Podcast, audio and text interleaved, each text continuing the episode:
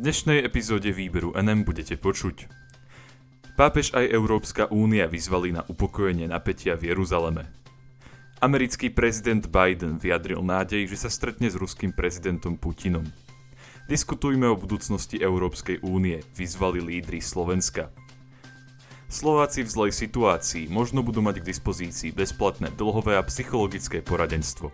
Prajem vám príjemné počúvanie.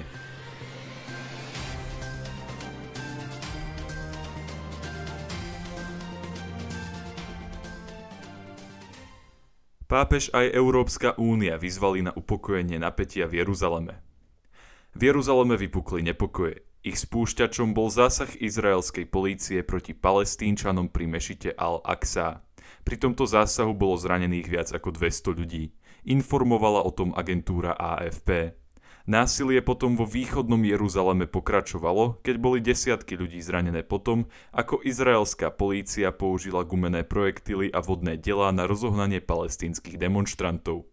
Príčinou napätia, ktoré vyústilo do protestov, bolo to, že Izrael palestínčanom počas moslimského sviatku Ramadán odoprel prístup do niektorých častí Jeruzalema. Moslimovia sa tomuto opatreniu postavili na odpor. Židovskí osadníci si zároveň robia nároky na domy, v ktorých žijú štyri palestínske rodiny a aj to mohlo byť povestným olejom priliatým do ohňa. K nepokojom sa vyjadril aj pápež František. Hlava katolíckej cirkvi tak učinila v rámci svojho nedelného príhovoru po prednese marianskej modlitby Regina Čeli Vesel sa nebes kráľovna. Povedal, násilie plodí iba násilie, zastavme tieto potýčky. Modlím sa, aby bol Jeruzalem miestom stretávania, miestom modlitby a mieru a nie násilných potýčok. Vyzývam preto všetkých, aby hľadali spoločné riešenia v snahe rešpektovať multináboženskú identitu a multikultúru svätého mesta. Pápež sa zároveň pomodlil za obete bombového útoku v Kábule, hlavnom meste Afganistanu, a vyjadril svoje znepokojenie nad situáciou v Kolumbii, kde pri protestoch proti tamojšiemu prezidentovi zahynulo najmenej 24 ľudí. Na upokojenie napätia v Izraeli vyzvala aj Európska únia. Tá odsúdila izraelský policajný zásah. Informovala o tom tlačová agentúra Slovenskej republiky. Hovorca Európskej únie vo svojom vyhlásení uviedol Násilie a podnecovanie nepokojov sú nepriateľné a páchatelia zo všetkých strán musia byť vzatí na zodpovednosť. Vyzval taktiež tamojších predstaviteľov, aby urýchlene konali s cieľom deeskalovať súčasné napätie v Jeruzaleme. Americký prezident Biden vyjadril nádej, že sa stretne s ruským prezidentom Putinom. Agentúra Reuters informovala o tom, že americký prezident Joe Biden vyjadril presvedčenie, že sa jeho stretnutie s prezidentom Ruska Vladimírom Putinom uskutoční. Biden tento názor vyjadril prostredníctvom oficiálnej webovej stránky Bieleho domu. Keď sa Biden na novinári na tlačovej konferencii pýtali, či sa toto stretnutie bude môcť uskutočniť v júni, odpovedal. Som si istý, že to dokážeme. Nemáme žiadny konkrétny čas alebo miesto. Na tom sa pracuje. Jeden z novinárov sa prezidenta neskôr opýtal. Pán prezident, máte vôbec obavy z toho, že Vladimír Putin zhromažďuje svoje jednotky na hraniciach s Ukrajinou? Vnímate to ako správu pre vás a mohlo by to ovplyvniť vašu túžbu po osobnom stretnutí s ním? Joe Biden odpovedal, nemá to vplyv na moju túžbu stretnúť sa s ním z očí v oči. A všimnite si, že predtým tam mal viac vojakov. Sťahuje svoje jednotky. Stále sú tam nahzromaždení vojaci, ale podstatne menej ako pred mesiacom. Prezident Spojených štátov amerických ešte pred touto tlačovou konferenciou vyjadril nádej, že by sa jeho stretnutie s Putinom mohlo uskutočniť v júni v niektorej z krajín Európy. Biden sa tu hodlá zúčastniť samitu Severoatlantickej aliancie, ktorý sa uskutoční 14. júna v Bruseli a stretnutia lídrov G7, siedmých priemyselne najvyvinutejších krajín sveta, ktoré sa uskutoční od 11. do 13. júna vo Veľkej Británii. Naposledy spolu lídry Spojených štátov amerických a Ruska telefonovali 13. apríla, kedy sa rozprávali o stave bilaterálnych vzťahov a iných otázkach týkajúcich sa medzinárodnej politiky. Joe Biden vtedy zároveň Vladimírovi Putinovi navrhol stretnutie na území tretej krajiny. Diskutujme o budúcnosti Európskej únie, vyzvali lídry Slovenska. Prezidentka Slovenskej republiky Zuzana Čaputová, predseda Národnej rady Slovenskej republiky Boris Kolár, predseda vlády Slovenskej republiky Eduard Heger a šéf slovenskej diplomácie Ivan Korčok na Bratislavskom hrade na Deň Európy otvorili konferenciu o budúcnosti Európy. Informovala o tom tlačová agentúra Slovenskej republiky. Cieľom tejto konferencie je spustiť otvorenú diskusiu s občanmi krajín Európskej únie o súčasnom i budúcom stave tejto inštitúcie.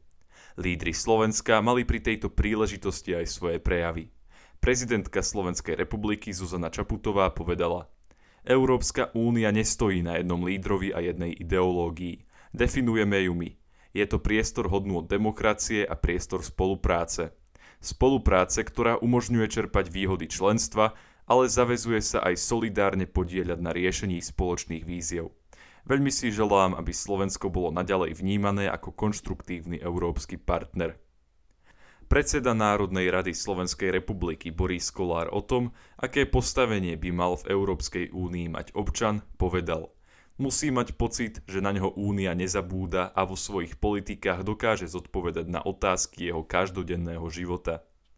Vyjadril tak svoj názor, že občan má byť stredobodom záujmu každej zmeny, ktorú Európska únia zamýšľa urobiť. Uviedol tiež, že Národná rada Slovenskej republiky má záujem zúčastňovať sa na aktivitách, ktoré súvisia s konferenciou. Premiér Slovenskej republiky Eduard Heger túto konferenciu opísal takto. Široká demokratická diskusia s verejnosťou Hľadanie zhody je to, čo Európu vystihuje a na čo môžeme ďalej úspešne budovať európsku spoločnosť. Ivan Korčok uviedol, Naším cieľom nie je urobiť z konferencie ódu na dokonalosť Európskej únie. Je čas sa zamýšľať nad tým, že Európska únia nie je jednosmerná záležitosť. Ako občania krajiny patriacej do tejto organizácie by sme si podľa neho mali uvedomovať, že do nej musíme prinášať aj vlastné názory, a nápady. Slováci v zlej situácii možno budú mať k dispozícii bezplatné dlhové a psychologické poradenstvo. Tlačová agentúra Slovenskej republiky upozornila na to, že z novely zákona o orgánoch štátnej správy v oblasti sociálnych vecí, rodiny a služieb zamestnanosti, ktorú pripravilo Ministerstvo práce, vyplýva, že by ústredie práce sociálnych vecí a rodiny malo mať kompetenciu na utváranie podmienok na poskytovanie bezplatného poradenstva pre ľudí pri riešení ich problémov s dlhmi a bezplatného psychologického poradenstva zameraného na prevenciu vzniku duševných porúch. Parlament návrh zákona, ktorý by to umožnil, posunul do druhého čítania. Rezort práce argumentuje tým, že Slovensko ešte stále patrí medzi tie krajiny Európskej únie, ktoré svojim občanom neposkytujú bezplatné dlhové poradenstvo. Podľa zisťovania o príjmoch a životných podmienkach domácností EU SILS 2019 sa ale jasne ukazuje, že chudobou je ohrozených 11,9% Slovákov. To v praxi znamená, že ich príjem je nižší ako 60% mediánu národného disponibilného príjmu. Okolo 180 tisíc domácností platí zvyčajné výdavky len s veľkými ťažkosťami a skoro 50 tisíc domácností je veľmi finančne zaťažených platením nákladov spojených s bývaním. Ministerstvo píše – je potrebné utvoriť podmienky na preventívne opatrenia vzniku nadmerného zadlženia obyvateľstva a intervencie v prípade, ak už nadmerné zadlženie vzniklo, konkrétne na realizáciu aktivít zameraných na poskytovanie bezplatného dlhového poradenstva. Čo sa psychologickej pomoci týka, ministerstvo uvádza. V súčasnej náročnej situácii rodín sa táto potreba ešte viac zvýraznila – a je nevyhnutné vytvoriť podmienky na realizáciu opatrení, konkrétne cielených projektov zameraných na poskytovanie bezplatného poradenstva zameraného na prevenciu vzniku duševných porúch, vrátane psychologického poradenstva a iného odborného poradenstva pre jednotlivcov a rodiny. Ďakujem vám za to, že ste si vypočuli tohto týždňové vydanie výberu NM a dúfam, že sa budeme počuť aj budúci týždeň. Do počutia.